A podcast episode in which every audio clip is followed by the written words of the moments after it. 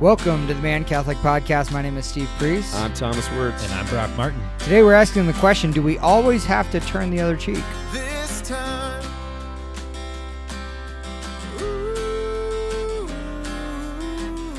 St. Moses the Black. Love it. Don't know if you guys have heard the story of St. Moses the Black. He lived during the 4th century in Egypt. He was an Ethiopian. He was of black skin color. Therefore, he was called Murin, which means like an Ethiopian. In his youth, he was actually a slave of an important man in Egypt. But after he had committed murder, his master banished him. So he joined a band of robbers. Because he was so BA and had so much bad character, huge physical strength, they chose him as their leader. Moses and these thugs did many evil deeds, both murders, robberies. People were afraid at the mere mention of his name. Moses spent several years leading a sinful life, as just articulated, but through the great mercy of God, he repented as he came across a group of monks in the desert. And their life was so inspiring for him that it inspired him to have his conversion and to live among them.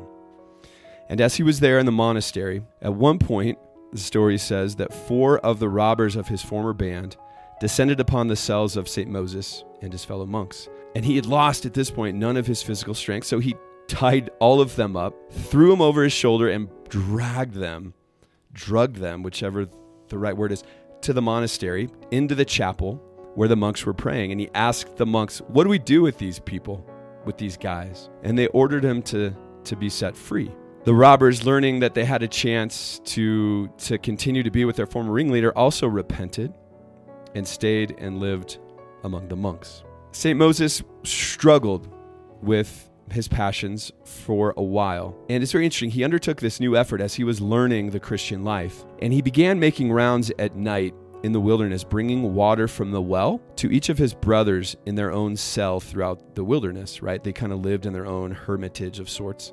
So he would bring, especially for the older monks, he would bring them water at night. And once, when he was kneeling over the well, St. Moses felt a powerful, powerful blow upon his back, and he fell down at the well like one that was dead, laying in that position until dawn.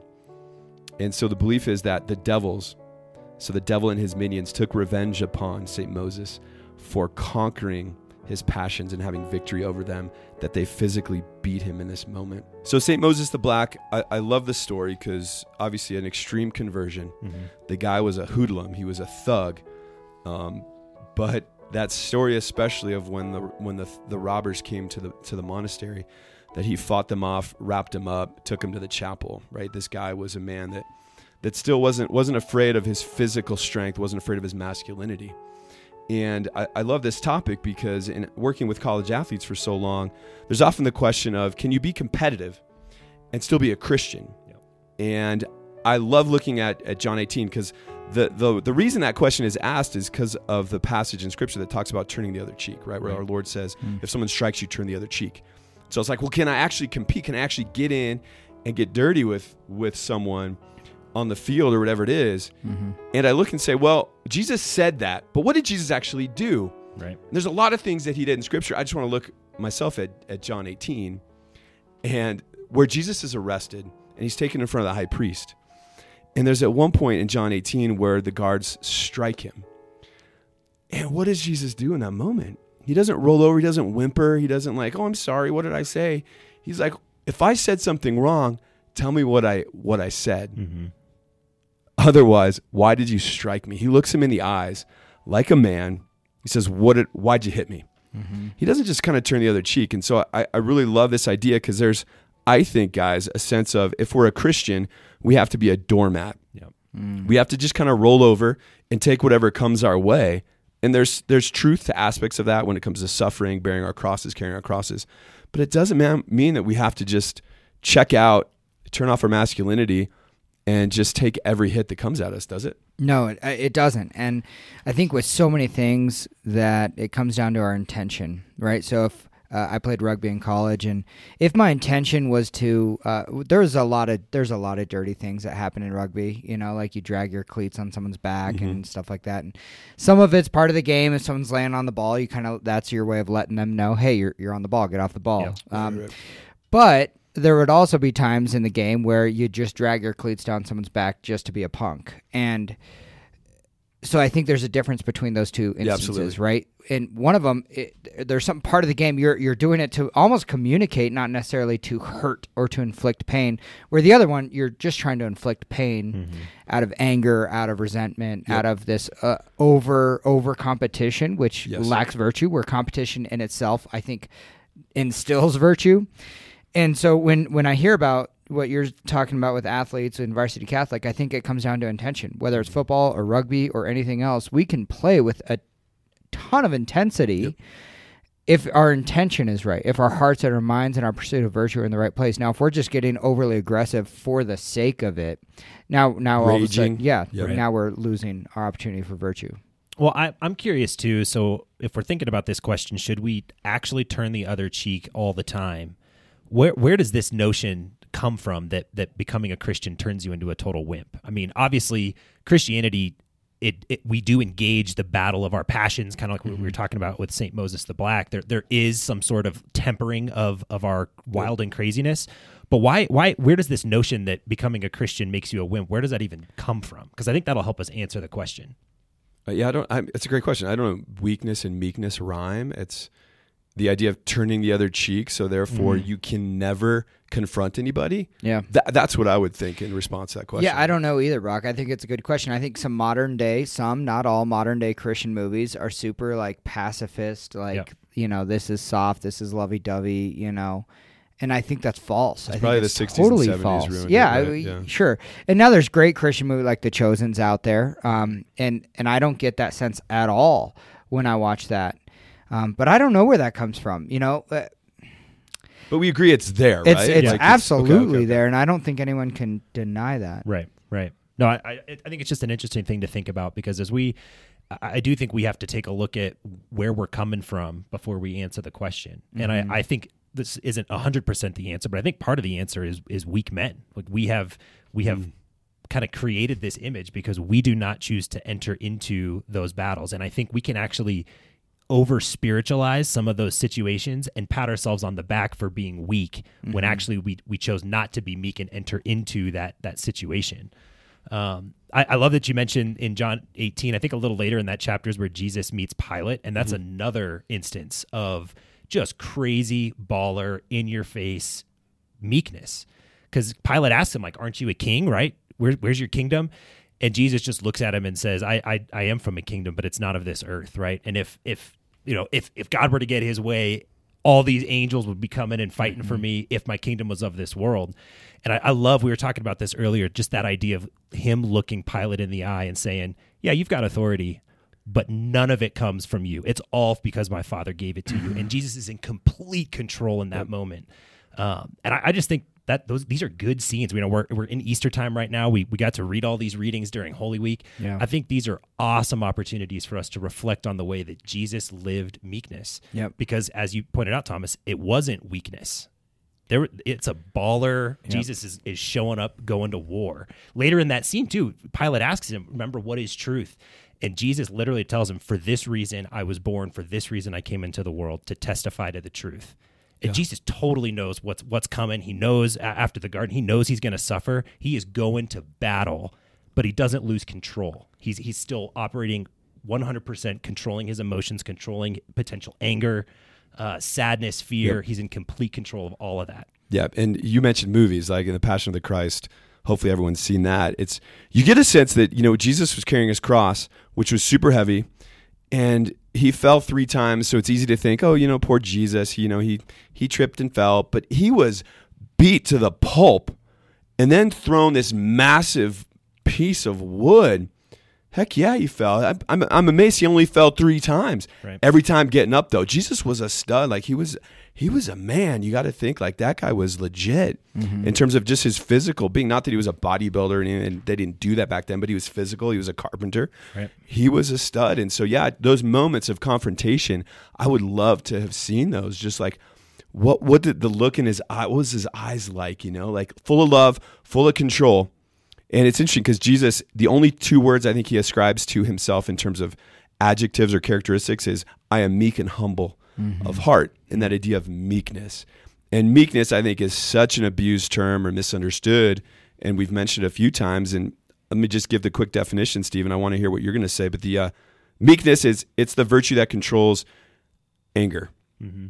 It tempers our, our rage. And men, we have we can have we can have anger issues. Mm-hmm. And so I, I want to make sure we don't say like, hey, we're just we're just saying don't be a weak slob, go rage and just be crazy. No, it's it's all about God's grace transforming us. Mm-hmm. And meekness is that that virtue that hopefully the Lord's grace is is building in us to help us control ourselves in those moments of anger.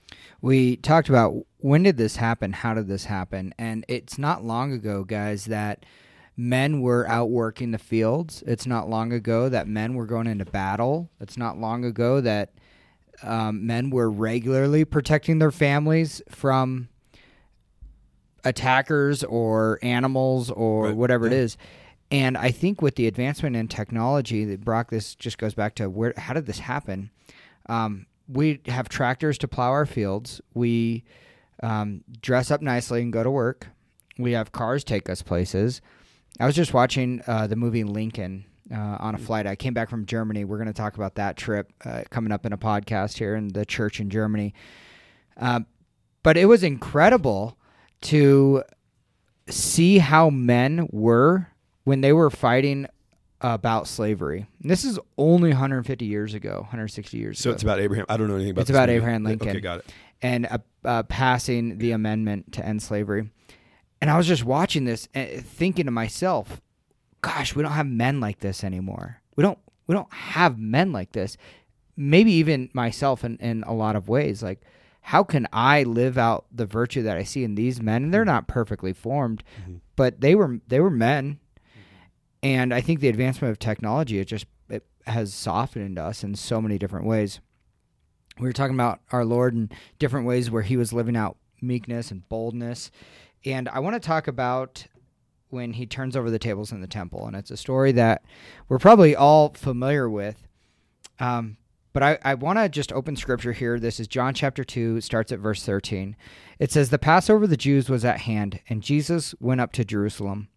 In the temple, he found those who were selling oxen and sheep and pigeons, and the money changers at their businesses. And making a whip of cords, he drove them all, with the sheep and oxen, out of the temple, and he poured out the coins of the money changers and overturned their tables. There's there's a few words in here that I think express a very important point. And it's that he made a whip of cords. He didn't grab a whip of cords. He didn't he didn't grab a whip of cords that was already sitting there. He actually stopped, took the time, made a whip, and I'm sure his disciples are like, "Yo," Do you think he just like snapped his fingers and made it? and made it. You know Uh, what I mean? You know, he could have. I, like- no, I don't think he did, and I think I think He he, actually made it. it. for this reason. Because so th- there they are again. If we look at the order of events, they are in the temple and they see these things. And, and he walked in with all of his disciples, and all of a sudden he stops. He has to go find the resources for this whip. So wh- whether it's rope, uh, it says cords. Uh, he had to go find it, and then start making it. I don't know how long it makes, how long it takes to make a whip, but enough time where his disciples probably were like, "Dude, what what are you doing? What's going on? What are you doing? Hey, what are you what are, Are you you gonna do with that? Is me?" that for us? Like, right. what are you gonna do with that?" And he said, uh, "You know, who knows what he said to them? Like, I'm gonna fix this, or just watch and learn, or hey, here's what I'm gonna do."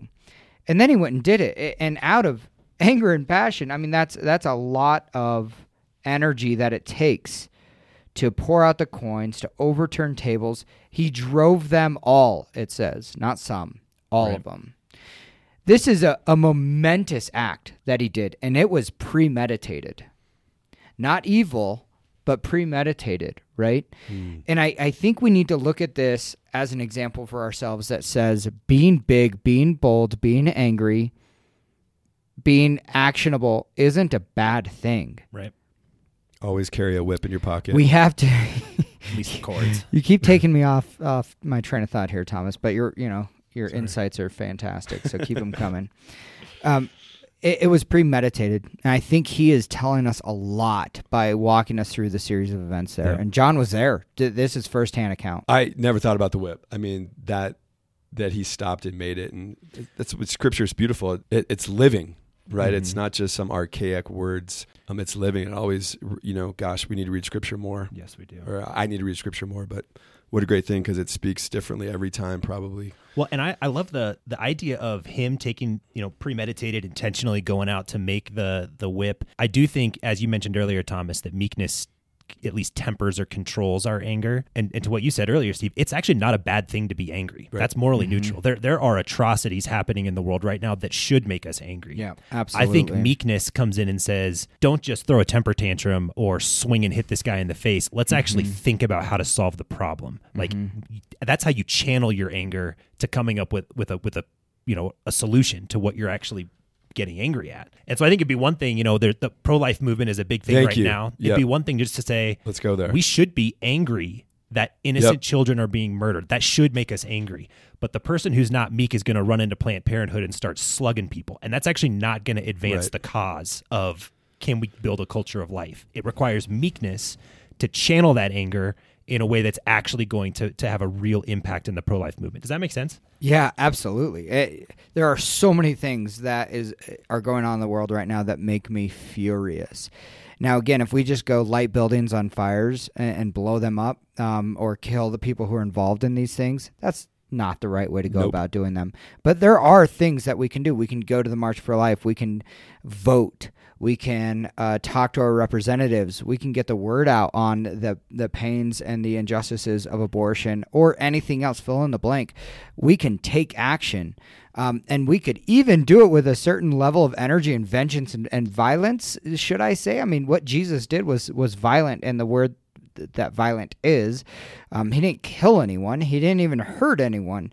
But Right, he, he right. sent a clear sign that what was going on was not okay. Yep. No, and, uh, and going back to the you mentioned Lincoln, and I was thinking with the slavery issues, and it made me think of the pro life movement. So I'm glad you Yep. mentioned that, Brock, because I think that's an area where guys we got to get a little bit louder. We got to get a little more angry, controlled, right? Be meek with it, like Brock said. But let's get out there and let's fight for children that are being murdered. Like let's mm-hmm. stop being pacifists in the negative sense, like the the guys that just aren't willing to do anything. And hey, I, and then I'll transition to one more comment of if if you're out there right now and you're a young guy and you're trying to figure out, do I want to be a Christian?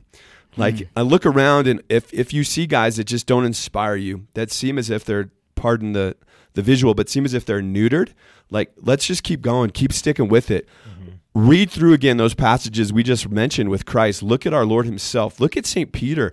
Look at the apostles in Acts of the Apostles. Read the stories of the saints because they're intense. Yep. And don't get confused at a 1970s portrait of Jesus that looks like, you know, I, I don't know what it looks like. Looks like he just woke up and he's just super cute. And it's like, that's not Jesus. Jesus was a man. He was intense. He was visceral, but he was perfect. And strive for that. Don't, don't shake off your masculinity. Bring it to the table. Um, but just strive to be virtuous, strive to be meek, strive to be transformed, um, but be a man. So, okay, what does this look like, Thomas? Uh, And we always like taking things practical, uh, and and I love it. And I always walk away with, okay, I need to work on that. Um, I've got one here that I'll throw out, and then we'll see what you guys do. There's a book out there called Crucial Conversations, and it talks about there are many moments, probably some every day, where we find ourselves at odds with another person in a moment where the stakes are high, emotions run strong, and opinions vary. And it is in those moments where we want to throw a temper tantrum or get physically violent. Yep. Uh, instead, what this book does is it walks us through how to learn through tools and tactics how to process through that situation. It is crazy helpful, not only for me professionally, but even with me and my wife, where there's one tactic I always use. Um, where we're, we're saying things, emotions are high, opinions vary, and With the your stakes, Well, yeah, Are you talking very rarely, once a year, um, and uh, and our opinions vary, emotions run run strong, and stakes are high. And I will say, okay, what I'm not saying is this. What I am saying is this, and so that helps her hear what Mm-hmm, I'm trying to communicate, and it helps me make sure I'm saying it crystal clear. And that's just one of the many tools that that this book talks book. about. But I think it's a great way to say we don't have to turn the cheek. We can stand up and and express our concern or our desires or our opinion, but do it in a way that still respects the dignity of the person across the ta- the table from us. I love it. Yep, it's super practical. right now, another thing, right? We're we're seeing Johnny Depp right now and, and his ex-wife in trials. It's all over the news, the defamation case, and and these accusations of abuse, and and that typically comes when people can't control anger. There's Yeah. you know possibly other things, mental health and stuff like that. But but I would just say if anger is something that you tend to um, find someone. This is just a simple thing, but find someone in your life that can can honestly say, "Hey, look, you need to simmer down." And can speak into you and just be able to confront you when anger, Yeah. if anger is an issue in your life. So that's just one practical idea. Gosh, that's hard too, right? It's hard to find that person. It's Yeah. hard to be that person.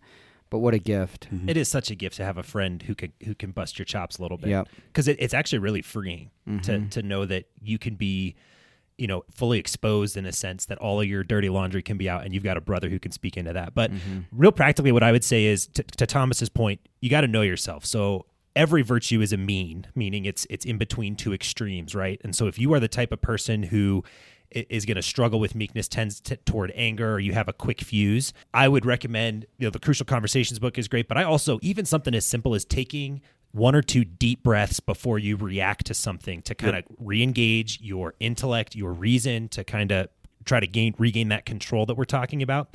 So that's for somebody who tends towards anger, quick trigger.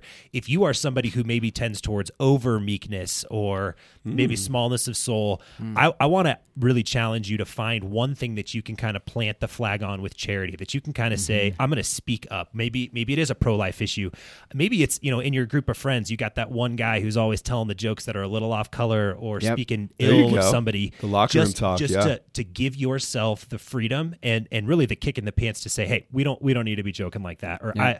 I, I i don't think that kind of stuff is funny or i'm Yep. trying to get that stuff out of my life just a simple one line like you plant the flag and you set the tone for that conversation if you are somebody who struggles to plant the flag like that you will be amazed what Yep. starts to happen when you start Yep. to flex that muscle and exercise you know being meek and being bold with the truth Can I just call? Yeah, for all the athletes, all you in, in fraternities, listen to what Brock just Yeah. said. I want to. I want you guys to be calling out your brothers in a charitable way. Yeah. Call them higher. And it's it could come down to a simple comment like, "Hey man, that's not cool."